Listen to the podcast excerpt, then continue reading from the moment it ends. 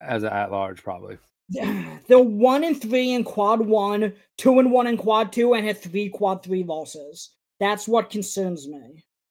Yeah. If I'm on, yeah. They're at South Florida tonight, and they're ahead right now.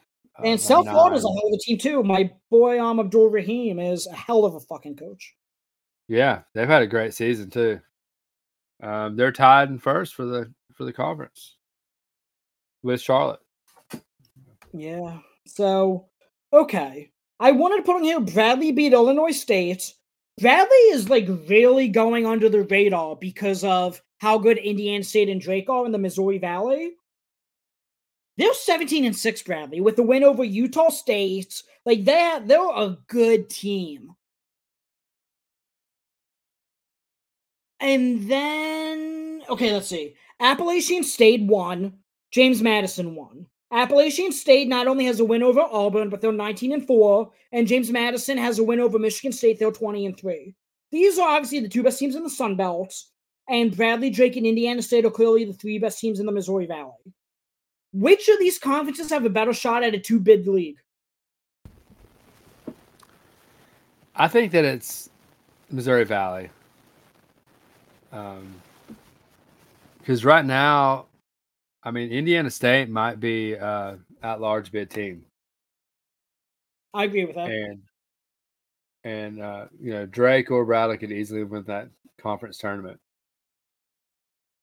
Um, great basketball game between Drake and Indiana State too Saturday.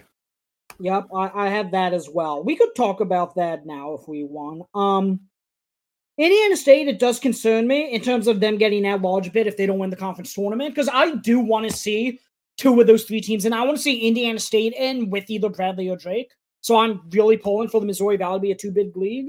But to answer my question, I think Sunbelt might have a better shot of a two bid league because they have wins over Michigan State and Auburn. Like the wins are better than Indiana State's wins. And th- yeah, and that's true for, for App State. I mean, Auburn might be a two seed in the tournament. And App State is undefeated in quads one and two. They're three and zero oh in quads one and two, but they do have three quad three losses and one quad four loss. But I mean, they're what twenty and four 19 and 4. Yeah. And I will note they lost two of the first three games, bad losses, but other than that, they're 18 and 2. In every other game, essentially. So, okay, yeah, I, I think I want to. I want to see all those teams in the tournament. Obviously, we're not going to get all of them, but and that's before we even factor in the SoCon, who obviously has Samford, who's twenty and three, and Western Carolina, and I mean that's another loaded mid major conference as well that we haven't even discussed. Um, San Diego State beat Utah State. I know there's a whole bunch of um, Mountain West games tonight. But yeah, San Diego State gets a must win. Utah State with our guy Darius Brown is what 19 and 3, I think. And I know we talked about this the other day. I still don't know how many bids the Mountain West gets. I mean, everyone's obviously clamoring for six. I think Utah's the odd team, or Nevada is the odd team out. I think the other five might get in because I don't know who to leave out out of the other five. Yeah, and Nevada might beat Utah State tonight. They need to. They're ahead right now. Yeah. So I mean, in terms of San Diego State, Colorado State, Utah State, New Mexico, and Boise, I can't envision any of those five teams not getting in. Yeah, they make more bids in the ACC. They deserve more. Yeah, I agree. So Kansas beat Houston. It was the second time ever they were home underdogs under Bill Self. Obviously, Kansas killed them. Um, these are probably, I these are most likely, I think we could agree, the two best teams in the Big 12. Which of these teams have a better shot of winning the title, Kansas or Houston?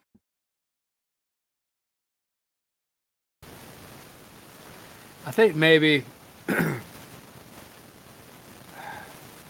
think Kansas, just because Kansas plays good defense. Um, they play good defense. They have veteran leadership, continuity. They have the better coach. Um, I think that, and I'm not crazy about Kansas, but that was a really impressive win they had over Houston, which, you know, Kansas is supposed to win at home against Houston, I think, even though they were the, the Vegas dogs or whatever. Um, and I think that that, you know, kind of one of the signs of a good coach, we talked about it with St. John's earlier, is how these teams are getting better as the year goes on. Like you're like you know, you think that your team is going to play better and mesh better, and your bench is going to get stronger and stuff like that as the season goes on. And that's something I've been seeing from Kansas. Um, so yeah, I think Kansas has the best chance of winning in March. So Kansas, we didn't even mention, lost to Kansas State in overtime yesterday. Jerome Tang is now eleven and zero oh as uh, Kansas State's coach in overtime. Um, I want to say Houston has a better shot of winning all because they have better guards and backcourt play. But the fact that Kansas against every team except probably Purdue has the two best players in the game. And if they don't have the two best players in the game in Dickinson and McCullar, they're going to have two of the three best, undoubtedly. So that's where Kansas scares the hell out of me. Um, real quick, I just looked at the score of Dayton and St. Joe's. St. Joe's was up four at half. Halfway through the second half, Dayton's scoring St. Joe's 29 to 8. Wow. And now up seven. Yeah. Dayton is phenomenal. But okay, UCF beat Oklahoma. Don't have much to say about that, except Oklahoma's playing BYU right now. They're up seven with nine minutes left, but they're starting to find themselves on the wrong side of the bubble, Oklahoma. And good for UCF. They obviously joined the Big 12 for football reasons, but they're starting to hold their own in terms of um, basketball play in the Big 12. Then we have A&M beat Florida. A&M needed that one so badly. I'm still super high on the A&M team. I'm assuming you are as well. Um, but they, they needed that win to, you know, even get into the tournament at this point. Yeah, I'm high on this A&M team. I'm still I'm still riding with you on A&M. Um, they're another one that has a brutal schedule to end the season in the uh, in the SEC, but I don't. I mean, there's no team that I really feel like Texas A&M can't play with, like in the whole country. I think. Yeah. So um, it may be the most unpredictable team. Yeah, they might they might give like somebody a terrible matchup as an eight seed this year. Yeah, just like they did last year. But last year, I think they lost to Penn State in round one, didn't they? If I'm remembering correctly. Yeah. But okay, VCU beat Richmond, who Richmond was undefeated in the A10, which of course the second I mentioned it to you that Chris Mooney needs more love as national coach of the year, they were projected, I think, as the nine or the 10th, 10, 9 or 10th place in the preseason A10 poll. And obviously they were 8 and 0 in A10 play. Western Carolina lost, as we just talked about the so SoCon. Is Vonterius Woolbright an NBA player? I think he's going to be a great G League player. I was going to say I envision him going undrafted and signing a two way, and you know always being like one of those, like a Mac McClung type, like a borderline yeah. guy. Journeyman. I can see him like coming up and scoring thirty five points for the Nets. Yeah. Yeah, I, I could see that. And again, he's a hell of a rebounder for a guard as well. Um, Grand Canyon is now 21 and 2. In the event Grand Canyon doesn't win the WAC, are they getting an at large bid? They're 21 and 2. I mean, you would think they've had some great wins too. Uh, but that conference is not very strong outside of Grand Canyon. Where typically it's been kind of a tough conference. The one and one in quad one, three and one in quad four. The one quad one win was against San Diego State. Yeah. Which I mean, they don't have a whole lot left to do for the rest of the season. They should win every game for the rest of the season. Um, Which they're lucky that Seattle loss is now a quad two loss. It was a quad three loss at the time they lost it. So if that stays a quad two loss, that should help them immensely. Yeah. I mean, second place in that conference is Tarleton State, and they blew them out when they played for the first time. Yeah. Grand Canyon is like, like I remember a few years ago, Loyola Chicago, before they moved to the A10, like their first run when they played Miami in the first round and they made it to the Final Four. Yeah. I was high on them as 11 seed, I think they were. This Grand Canyon team, I'm going to have in like the national championship, dude. Like I, I think they are that good. Yeah, they are. It's a good, it's a good roster. Well coached. Um, I watched, got to watch them a few times this season, and um, that San Diego game was impressive. Um, they played a great game against San Francisco. They hung in there with South Carolina.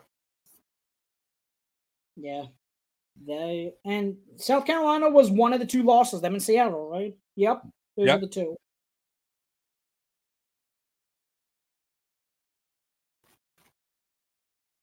Samford moves to 20 and 3.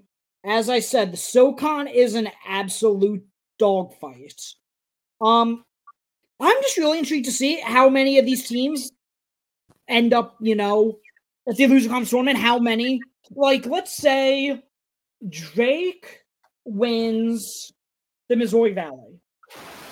Let's say Tarleton State wins the WAC. And let's say Western Carolina wins a SoCon. How many of Indiana State, Grand Canyon, and Samford? Oh, and let's say Texas A&M, Corpus Christi wins, and McNeese is out. Out of those four teams, how many of them get at-large bids? I mean, maybe one. I hope Honestly. at least two But you would hope two. Yeah, McNeese. you know, a lot of things that depend on like, you know, are they going to be able to? Because you know, who's going to be out? Like the fifth or sixth team from the Mountain West, maybe, or like the fifth team from the ACC, or the eighth or ninth team from the SEC. Like it's going to be, it's going to be difficult to kind of judge, especially you know if you got some some teams that maybe aren't favored to win the big conferences that go on a run.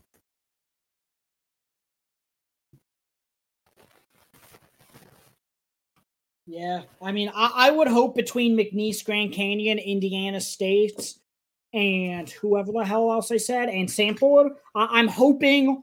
I would love to see all four in, so hopefully they all just win the conference tournaments. But realistically, that's not going to happen. Not all four of them are going to win the conference tournaments, but uh, that's what I'm hoping for at least. So, okay, McNeese. Speaking of them, they lost to Southeast Louisiana, and now they're 19 and three.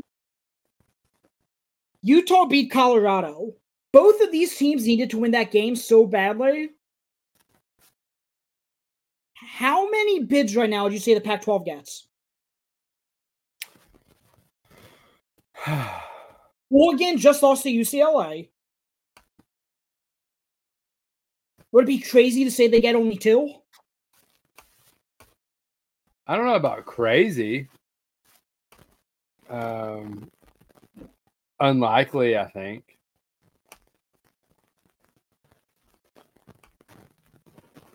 because Oregon, I think, deserves to be in the tournament.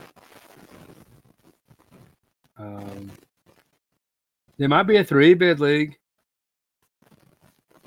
with Oregon, Arizona, and who? Uh, either Utah or Colorado. Yeah, yeah, that's what I'm thinking. Okay. Michigan State got it when they desperately needed. They beat Maryland. Michigan State all of a sudden is on the right side of the bubble, I think in terms of getting there? Um, okay, Cincinnati won in Texas Tech and finally gets a quad one win. Texas Tech has now lost two straight because they lost to TCU as well. I believe Texas Tech is playing Baylor tonight, if I'm not mistaken. Let me look. They're playing Baylor. They're winning by five, but still the first half. So, I mean, Texas Tech's been phenomenal. But the most ironic part about it is that they're so good offensively. given they hired Grant McCasland, you would think they'd have a dynamite defense, but McCasland Yeah. really hasn't been scoring the ball. Yeah, I like Texas Tech. So, okay. Auburn wins at Ole Miss. Ole Miss has now lost two in a row to Auburn and to South Carolina. Is Auburn the best team in the SEC? I think so. Better than Tennessee? I think that I don't know. I think that maybe Tennessee might be the more fear-inspiring team in the SEC. Um, when it comes down to, uh, I think they're probably built better for a tournament for a tournament team. But I think Auburn's going to win the SEC. So Tennessee again, we we already know the issue with Tennessee is are they going to be able to score the ball at a high level when they need to? And yes, Dalton, they have Dalton Knecht now, and that's a factor they never had. But if Dalton Knecht goes cold, they have an issue. They're done. Yeah. Yeah. So, okay, FAU is looked like they figured it out. They won by 32 against Tulsa. They're now, I think, 20 and four. Indiana State beat Drake. We already talked a little bit about that. UNC beat Duke, and UNC bounced back from the loss to Georgia Tech, but now, of course, they lost to Clemson. I mean, I don't know what to make of this UNC team because a week and a half ago we were talking about them as the third best team in the nation behind Purdue and UConn. I'm not so sure. I mean, I'm super high on Clemson. I'm not taking much stock into their loss, and I think the Georgia Tech loss was a one-off. So as long as they won that Duke game, I'm still pretty high on UNC. I just don't know if they're the third best team in the country or not. I don't think they're the third best team in the country, but I think that um, probably, like you said, Clemson is a is a better team than I think. I mean, we know how good they are. You know, I think maybe they don't get credit for as good of a team as they are because of some of the losses. Um, I also think that UNC probably has a little bit of a hangover from that Duke game. Uh, that was a tough game for for UNC, even though you know they kept a pretty decent lead for most of that game, especially in the second half. But um, that was a hard that was a hard fought win for them, and I think that uh, you know I'm sure it probably took a lot out of that team. Um, but you could see you saw in that Duke game too that where, um, you know, Duke played a good game. I think Duke played their game. I think they got the game that they wanted, as far as being able to shut down R.J. Davis and kind of control possessions. But uh, you know what they didn't take into consideration is the way that bench showed up, the way the secondary scorer showed up. Uh, Harrison Ingram had the, probably the best game of his life. Um, But that's So- why that's why I think UNC might be the third best team in the country because they have nights like that. But the Yeah, question is, they when really they would win six and they go in March in the tournaments. right. So I don't know. I don't know what it takes to bring that team out. You know. So We'll. High Point, High Point, we already talked about a little bit. They beat Presbyterian and they're now twenty and four. Alan Huss has done such a good job with that program. Um, High Point's another team, obviously, I want to see in the tournaments. Wake Forest blew out Syracuse, and now tonight they blew out Georgia Tech. They obviously stumbled a little bit. They started off great out of the gates, and then they stumbled a little bit in ACC play. Now all of a sudden, Wake Forest looks like a legitimate tournament team. I like them. I like Hunter Sallis a lot. I like Efton Reid a lot. I think this is a damn good team, Wake Forest. Yeah, me too. Cam Hildreth, uh, Boopie Miller. They got a lot of players on this team that can score. Then Baylor beat Iowa State, and as I said, Baylor's currently playing Texas Tech. I mean, there's no nights off in the Big 12. Like Baylor No, is rewarded by playing beating Iowa State by then playing against Texas Tech the ne- uh, next game. But shout out to our guy Ray J. Dennis. Tennessee beat Kentucky and dropped 103 points on them. If Tennessee, Tennessee, for my money, is the third best team in the country behind Purdue and UConn. But the fact that Kentucky is letting a team like Tennessee score 103 points on them, that's not known for their defense or known for their offense. I mean, uh, that's why I'm still so concerned about Kentucky. Kentucky's lost how many now? Florida scored 94. Yeah, uh, but we know that offense is electric. Yeah. But let me see. I'm trying to find Kentucky. So Kentucky's lost three of the last four and four of the last seven. They're killing Vanderbilt tonight. Rob Dillingham's having a monster game. They, on February 10th, not only need to beat Gonzaga, but Gonzaga needs to find a way to go into Rupp Arena and beat Kentucky so badly. Oh, yeah. Oh, that would be huge for them. Then otherwise, Kentucky plays Ole Miss. They play at Auburn, at LSU, home against Alabama, at Mississippi State, home against Arkansas and Vanderbilt, and at Tennessee. So they kind of got the. I mean, obviously, there's no nights off in the SEC either, but they got the majority of their like really tough games out of the way, aside from at Tennessee to end the season. But yeah, Kentucky's really struggling right now in terms of just winning games. Yeah. Well, you know, it's just one of those things where uh, it's going to be a shootout most nights. Speaking of Kentucky, we shootout.